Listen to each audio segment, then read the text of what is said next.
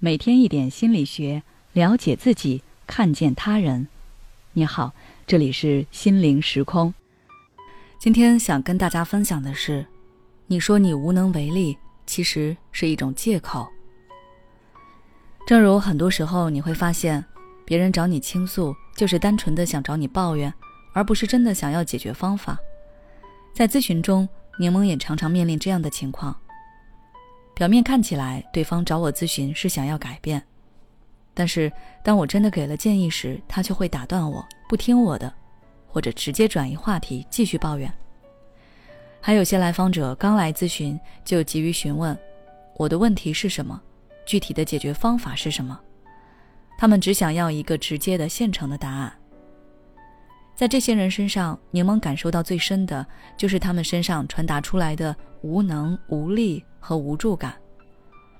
当你想要引导他察觉自己的内心，他会打断你，说：“我需要你的帮助，如果连你都不能给我答案，我的人生就没救了。”你给了他建议，他会说：“没有用的，现在这个情况是解决不了的。”你鼓励他做出一些行动去改变，他会说：“这些道理我都知道，但我就是不会，我做不到。”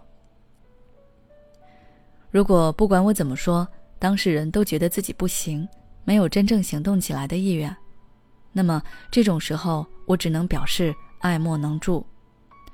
这就像一个人掉到水里喊救命，你递了一根棍子过去，想把他拉上来，他不停地和你说：“我拉不住，没有用的。”试都不尝试一下就放弃了，那么你在旁边再怎么着急，也无法把他救上来。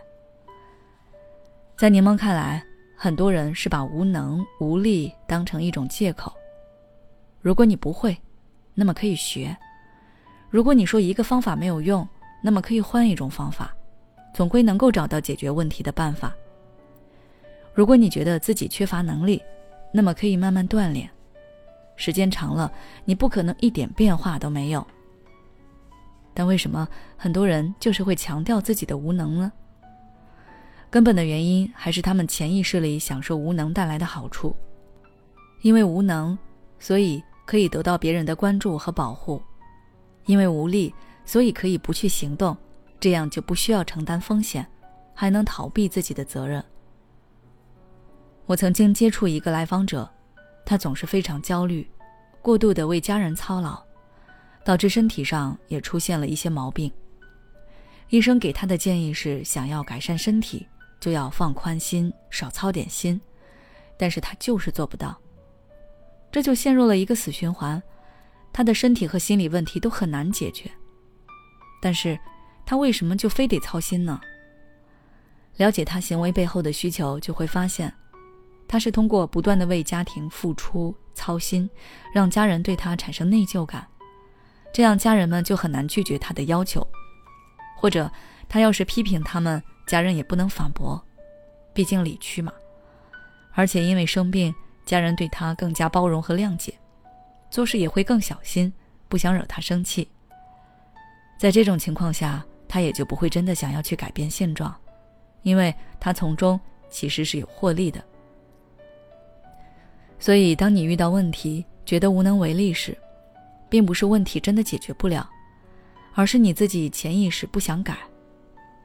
如果你真正想解决问题，那么你首先要确信一点，你是有能力去解决问题的。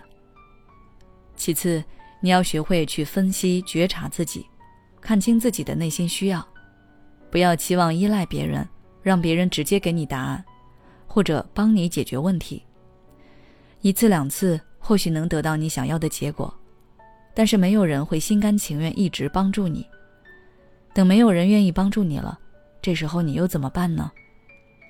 但是如果你能了解自己的内心，提升自己的能力，知道该如何满足自己，即使没有人帮你，你也不会觉得无助。